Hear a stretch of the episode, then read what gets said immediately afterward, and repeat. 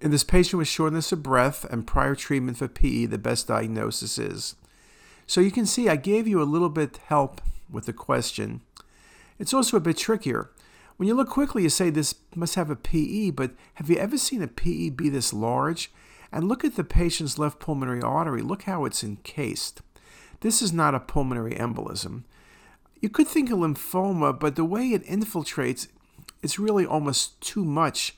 It's too primary in the pulmonary artery rather than pushing in or directly invading in.